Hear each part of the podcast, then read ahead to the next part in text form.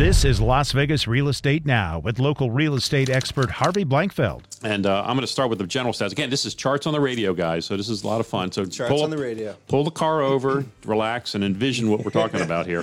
Um, we have uh, 3,749 single family homes available on the market. This is just single family homes. Uh, we had 4,163 go under contract in the last uh, month. Um, and we have uh, 2,978 close in the last 30 days. just under 3,000. Just under 3,000 for the first time in a long time, just under 3,000 in a month. Now we have 1.26 months of inventory. Last month was 1.11. Right. And we have 16 days on the market, went up a day. Um, on our stack chart, this is something I do every single month single family home, residential closings. We are breaking records still through August right now.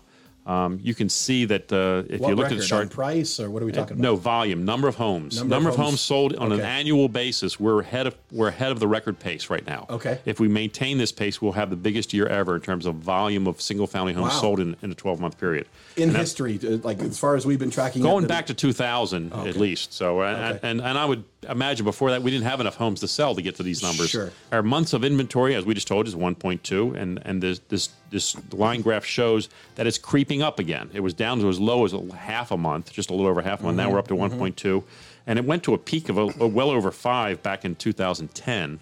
Uh, but now we're down to you know 1.2. Our median price uh, is is at uh, right around 405, and you can see the line uh, again a line graph showing where that's been. It's at our peak, and we're going to talk a little bit about that also because I saw an interesting thing on the television show this morning. Okay. Uh, and then the the pricing trend um, over. Uh, over the year, uh, over this past year, for the last 20 months, is the price trend has just been creeping up. It's starting to level off now. We're starting to see it kind of level off in terms of that median price. And then lastly, I, uh, my chart. This is the chart I made in, in favor of John telling me that I need to make this chart. Thank you. And this chart uh, basically just shows supply versus demand.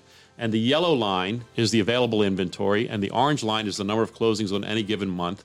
And this goes the last 12 months. And you can see that while we were we were upside down quite a bit uh, going back to March, uh, where we only had 1,900 homes available and we sold 3,300. Right. This month we we uh, sold 2,900 and we uh, have over 3,700 available. So you can see that the market has shifted back. Again, it was very seller, super strong seller market.